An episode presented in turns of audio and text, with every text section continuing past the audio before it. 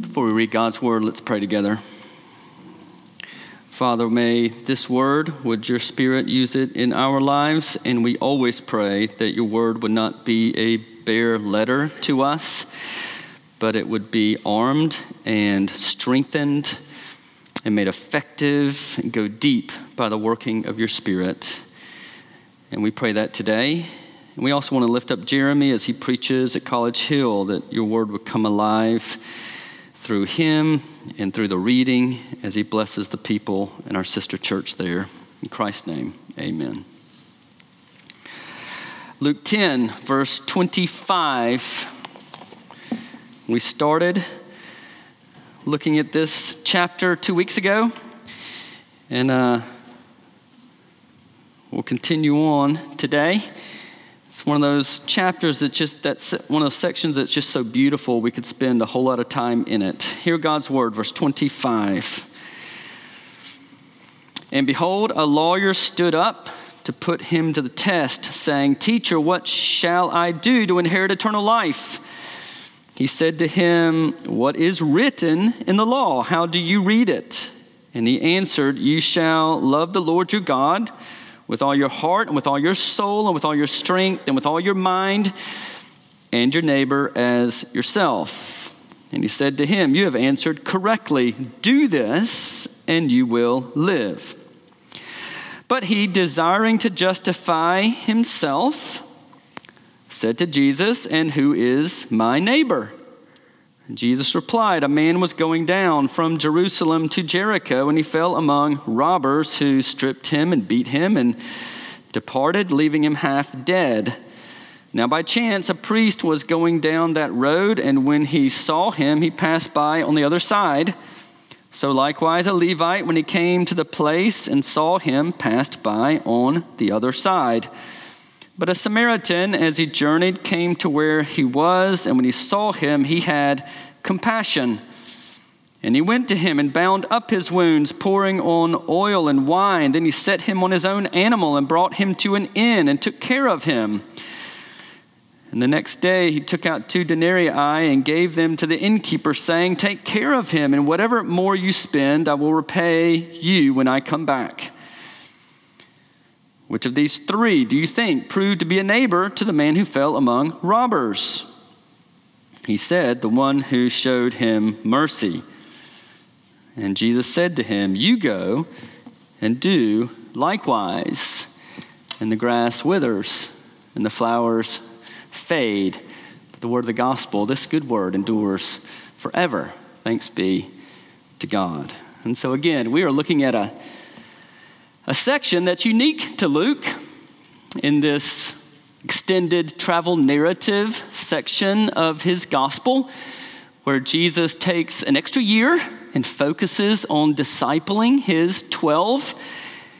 And Luke is showing certain things that Jesus wanted to inculcate and weave into, need very deeply into the hearts of his disciples. We see Luke's distinctive emphases when he includes sections that he alone includes in his gospel. He's very much interested in salvation. What must I do to inherit eternal life? He's very much interested in practical love to others, the Good Samaritan. So, two weeks ago, we started it and we camped out on the lawyer's question. And I had always approached this section really viewing the lawyer's question as introductory because the parable of the prodigal son just draws us in, and rightly so. But you see, it's really the lawyer's question that's the main question. That's the primary question, the fundamental question for each of you sitting here today.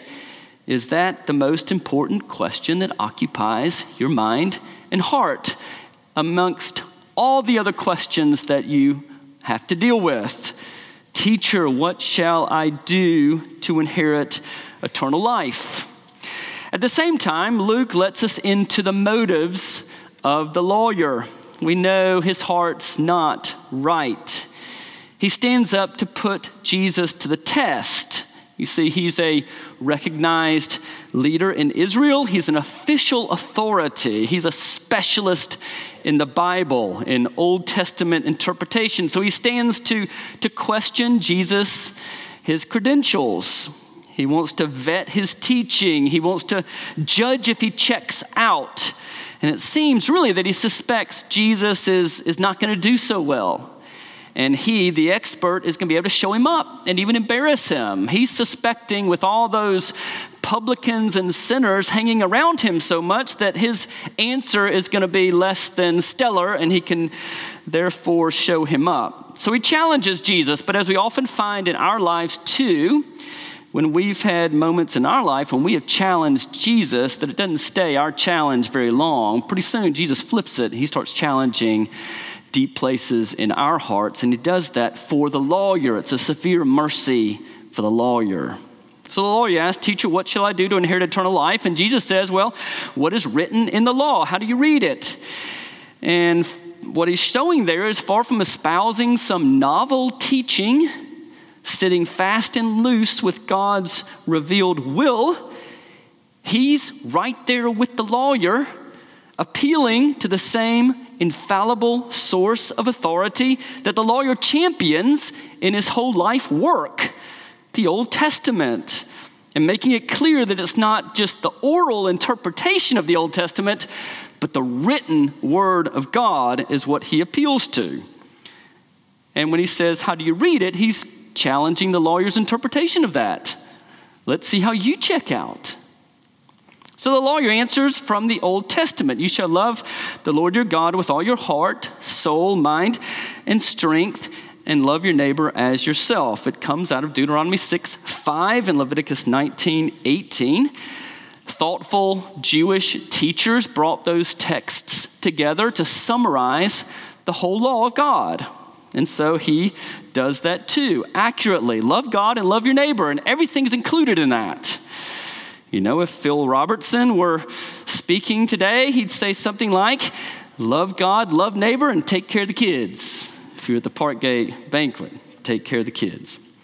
So, and Jesus replies, uh, You have answered correctly. Do this and you will live. Do this. It's this present imperative verb. Do it. Keep doing it. Continue to do it. Do this all the time and you will live. Love God with every fiber of your being, and love your neighbor with all the energy and all the attentiveness and all the proactivity with which you love yourself. And if you do that and keep on doing that without fail, you will inherit eternal life. That is a pathway to eternal life. If you can do it perfectly, starting from the very moment of your existence and continuing all through your life, you will actually achieve eternal life.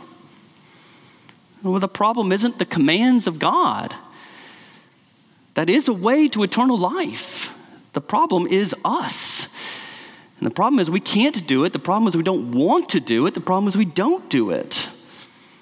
We're sinners, we're wrapped around ourselves. We don't love God with all our heart, soul, mind, and strength. We love self with all our heart, soul, mind, and strength. We don't love others with every fiber of our being. We love ourselves with every fiber of our being. So, what Jesus is doing for the lawyer is very gracious. He's, he's pushing him to realize how high God's standard is. How impossibly holy is the holy law of God, and sinners, we can't obey it since Adam fell. In effect, he's saying, Lawyer, expert in the Bible, do you really understand the law that you so diligently teach? Do you really take it seriously? He's confronting him with the law's demands in order to wake him up to his own inability to humble himself, to move out and cry, God, be merciful to me, a sinner. And when he would say that, he would say, Let me find the grace in the one who's questioning me. You see, for a sinner, that's the only pathway to inherit eternal life through the very Son of God who's the heir of all things. So it's this indirect gospel message that Jesus is giving him to, to rattle him and shake him up a little bit. But the sinful heart is deceitful. We're addicted to self salvation. That's a deep seated issue for fallen man. We just want to do it ourselves. We see it played out so glaringly here. So, in him, we see our own inner compulsion. Instead of breaking before God's holy standard, the lawyer doubles down. Again, Luke lets us into what's going on in his heart. He's wanting to justify himself. That is an eerie statement. I mean, justify is what we prize as the doctrine on which the church stands and falls, and yet he's wanting to do that for himself. He knows he can't really reach God's holy standard, so being a good lawyer, he's looking for loopholes in this arrangement. So he asks a follow up question and who is my neighbor? And that's really the sinful heart strategy. In effect, he's saying, I, I, can, I can get myself out from under conviction if I can bring God's law down a little bit to my level and make it manageable to me to where I can compare myself with others and feel like I'm doing okay on my own. And I can make myself right with God by myself. So he asked this question to limit and restrict and narrow who his neighbor is. He wants to classify certain people as non neighbors in order to dismiss them and even disdain them. If I can just exclude these groups, then maybe I can fulfill this command and I can therefore be acceptable to God.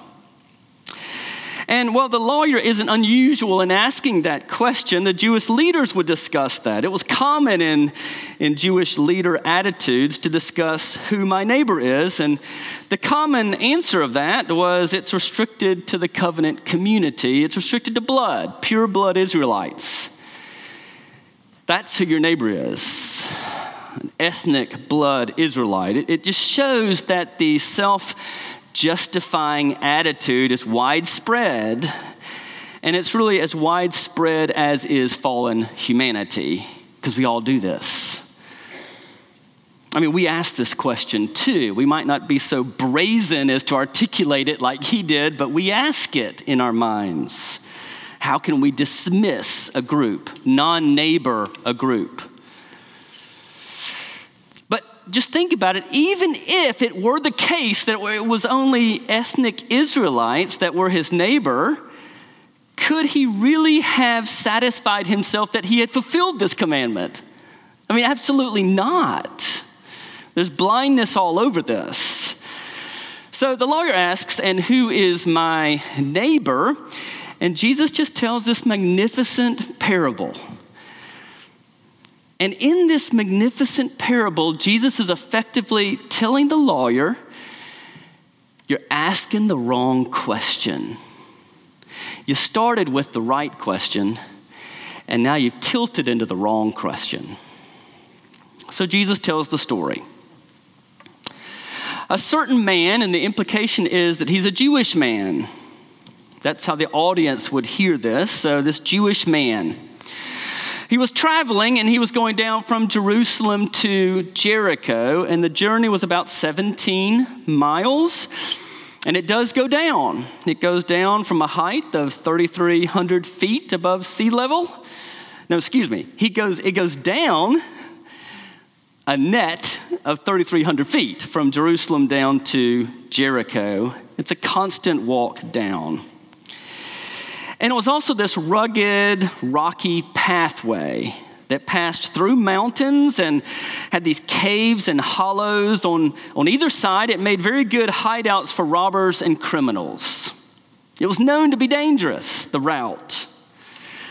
So, on this descent, this Jewish man is surprised by a gang of thieves. So, we don't know what ethnicity, what background. Some say they're Arabs. They jump out and surround him, and they're just ruthless, brutal, and they strip him of everything, even his clothes, and they just beat him over and over again. They beat him to a pulp. Almost seems that they've done more than they needed to do. And then they escape, leaving him half dead. He's just fighting for his life. He's in critical condition, and, and, and if no one comes to his aid, he's going to die. It's that serious. But thankfully, by chance, by chance, see, it was an isolated place, so people weren't just passing by all the time. So by chance, good fortune, someone does pass by. And even better, he's a priest. And you see, the priest was the model of Israelite piety. He's supposed to be the best example of the command to love God and love your neighbor. So, at that precise moment, a priest of all people, the best, a priest comes down the road. Surely, praise God, help has arrived. But all of a sudden, shockingly, you see this priest. The priest sees the man half dead, fighting for his life. And instead of rushing to help him, he passes by on the other side of the road. He gives him this wide berth. And Luke employs this word that's only found twice in the New Testament, in this verse and the next verse, that pass by word that actually has a prefix anti in it. And it just gives the connotation of against, opposite. It's a sense that he was opposed to showing love in passing by. So that was really disturbing. So the priest passes by and goes on his way. So what's going to happen now? But what a relief. Someone else comes down the road, this isolated path, and, and how wonderful. It's a Levite and the assistant to the priest, another model of Israelite piety. You know, you're getting the idea like a, a cardinal and a bishop are walking into a room, and you know, you have this sort of joke going on, really. So a Levite comes, the assistant to the priest. He's another model of Israelite piety and another supposed example of the command to love God and love neighbor. And, you know, maybe the Levite would be a little more caring since the Levites did more diaconal service. So maybe, yeah, maybe he's going to be more in tune to this. But again, shockingly, he sees the man fighting for his life, and he too passes by on the other side. And again, the only other usage of that same word, pass by, with anti as a prefix, he's opposed to showing love and, and giving him that wide berth and going along. So we look at these two models of piety, these two Jewish leaders passing by a Jewish brother turning a blind eye to him and his desperate need. And we're saying, why? Like, what, like, what were they thinking? How did they justify and rationalize doing that? And so some have tried to, to get them off the hook by saying, well, the Old Testament said that those serving in the temple, they, they shouldn't touch a dead person or they'd be unclean for seven days. So maybe they're just seeing that they have to stay ceremonial clean to serve in the temple, there's all kind of problems with that. One is that they're going from Jerusalem down to Jericho. They're not going to the temple. They've come from the temple. The second is the man isn't dead. And there's other problems with that. Those are two most obvious ones. So, so why? How do they rationalize it? One is maybe fear. You know, I mean, the guy got beat to a pulp. Maybe the band of thieves is still in the caves looking at them. They need to get out of harm's way if they stayed there. They got to hurry off. They may get jumped also. But, but probably what's more likely is that they've been serving in the temple for a week. Their division was on duty. They're going now, they're going home. And they just don't want to get involved. It's going to take a lot of work, a lot of time, a lot of effort. They're going to get in a mess that they can't unravel. And they just don't want to take it on. And so they avoid, they neglect, they turn their eye away from Him. And it's anti, it's the opposite of love.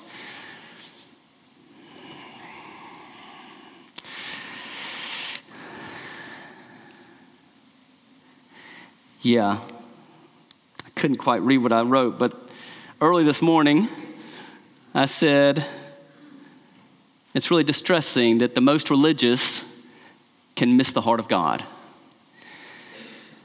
That we can be most religious, most fastidious about our religiosity and miss the heart of God.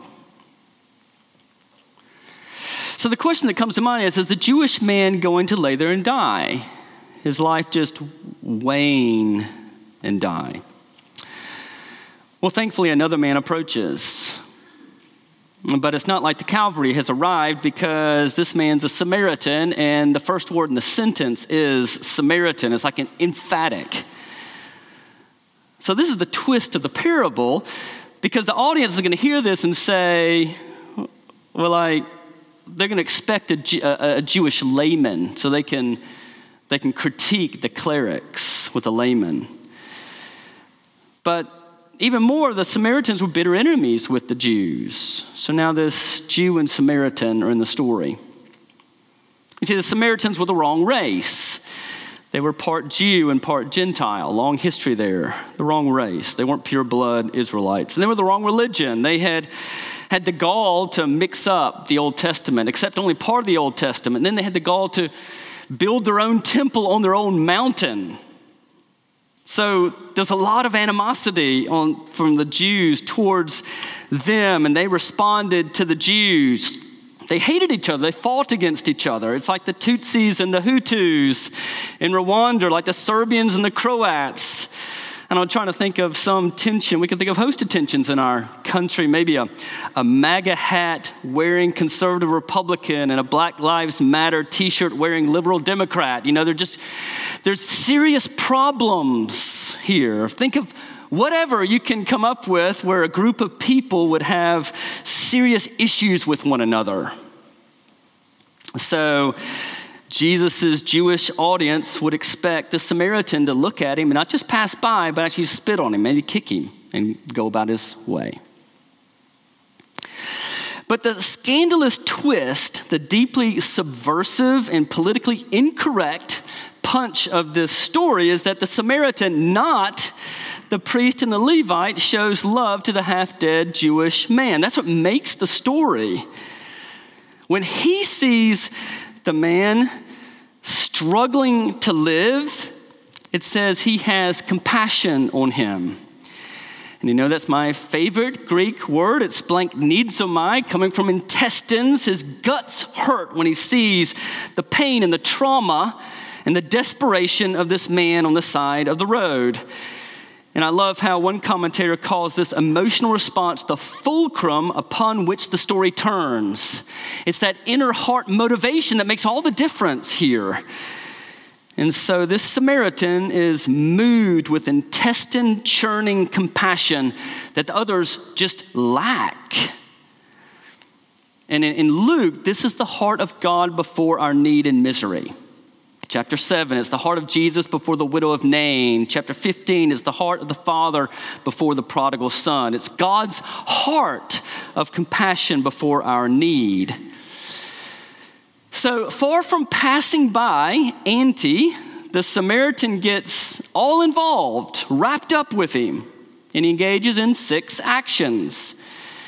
First, he comes up to him. He doesn't pass by. Action one. Then he administers first aid by two, binding up his wounds, which probably meant he had to rip up some cloths, pouring oil on them to ease the pain, and wine on them to disinfect them. Then, four, he loads him on his own mule, meaning he had to walk the distance. Five, he takes him to an inn. And six, he stays the night to nurse him. Then, when he must leave, he pays the innkeeper up front two denarii, which would be enough for room and board for at least two weeks and maybe up to 24 days. And he makes this formal arrangement with the innkeeper that if anything else is required on his return journey, he would pay the difference. So the Samaritan doesn't just offer him some help, he did all he could to ensure his recovery. He takes it on. And so Jesus then looks at the lawyer and he says, Which of these three do you think proved to be or to become a neighbor to the man who fell among robbers? Now that's the question. It's not your question. He's corrected the question of the lawyer. And he's done so in the most gripping emotional way. It's as if he looks at the lawyer and says, I want you to take this out of the theoretical academic. I want you to imagine that, that you are a victim in desperate need. Like you're the man, you're fighting for your life, and nobody's coming. I want you to imagine that, that you're going to die unless someone has pity on you. Now, in that condition, who would you accept help from? Who would you want to treat you with neighbor love? Who would you want to view you as a neighbor? I mean, anyone, right? Uh, even a despised Samaritan, it, it just wouldn't matter to you. You'd want anyone, no matter race or class or religion or politics or any sort of grudge or animosity you may have had towards that person, it just wouldn't matter at that moment.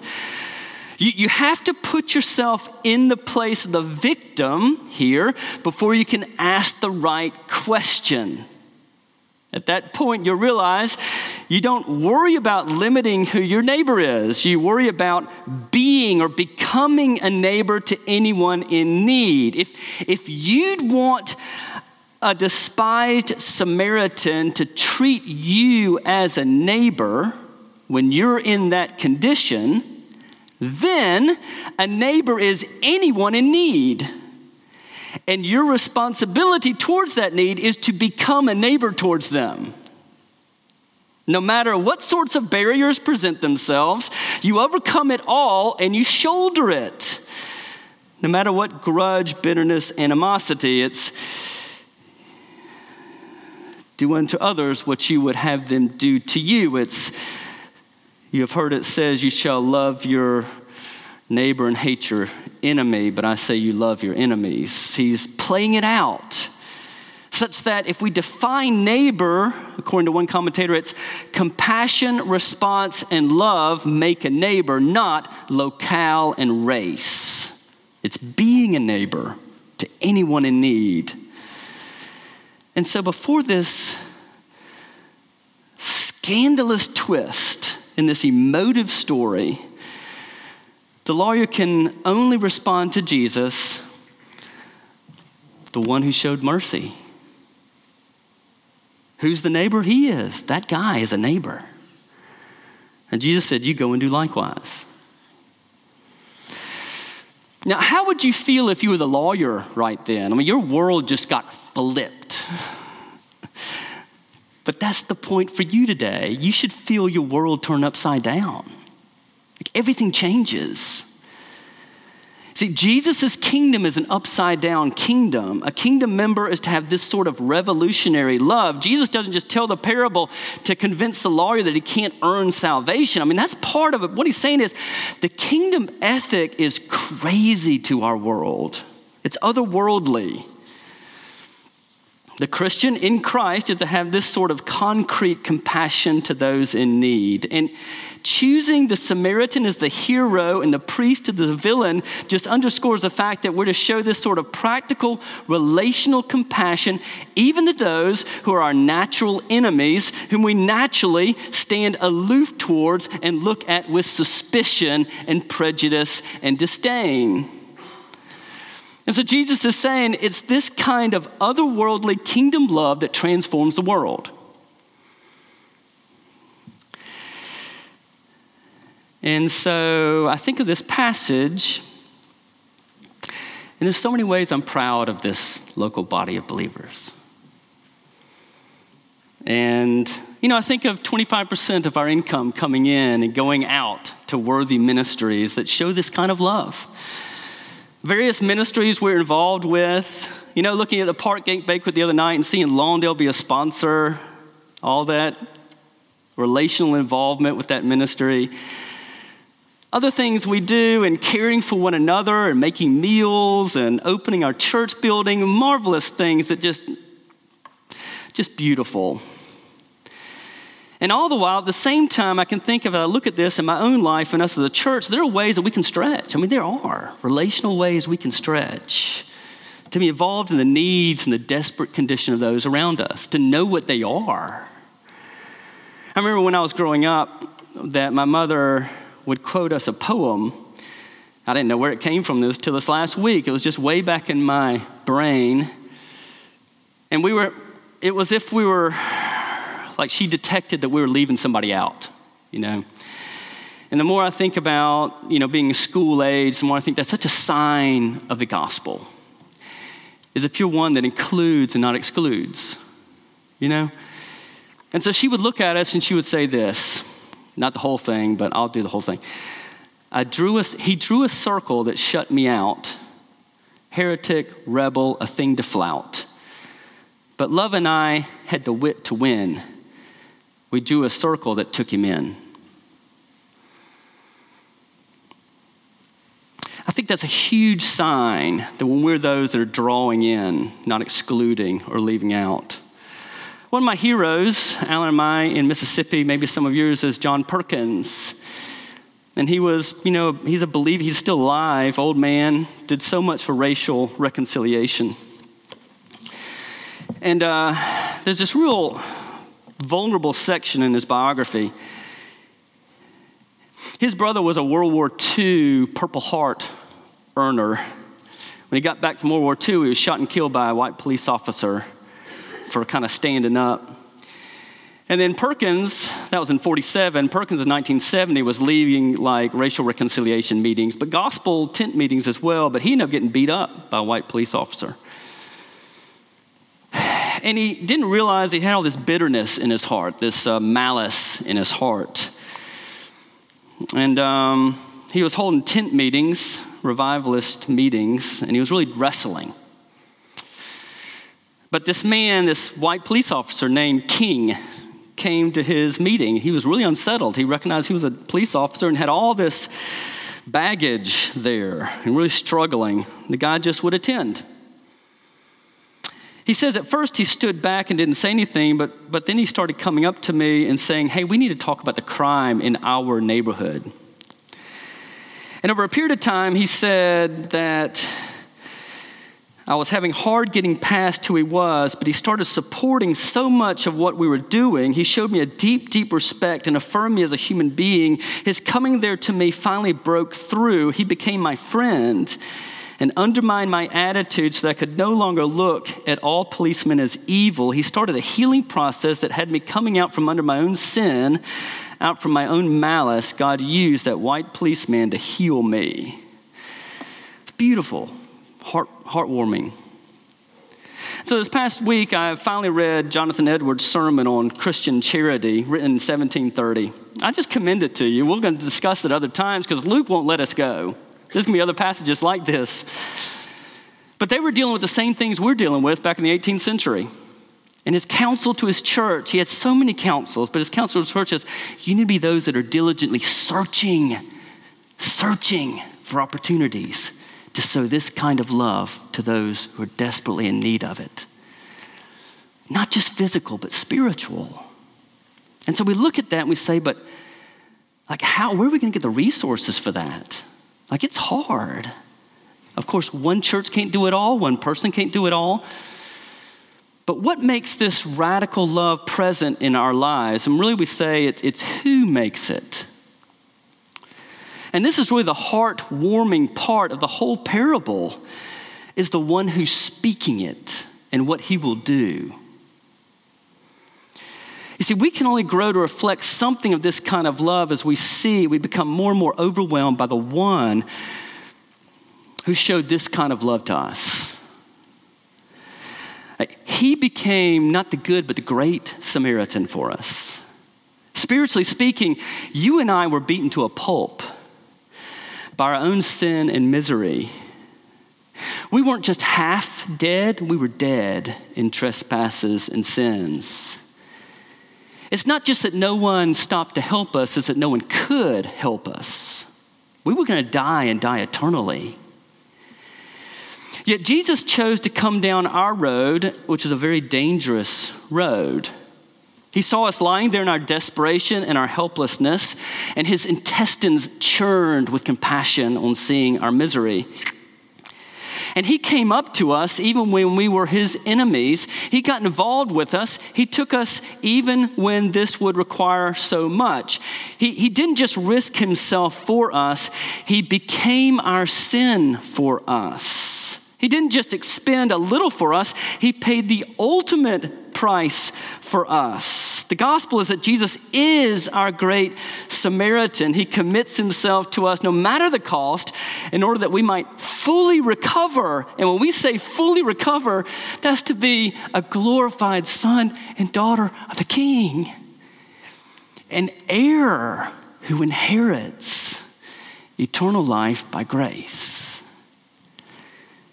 And that's the love the Son has for you, which is just also the love the Father has for you. That no barrier would stand in his way in order to get you and bring you into his family. I mean, that just melts your heart today and then move us out to others. Amen. Let's stand.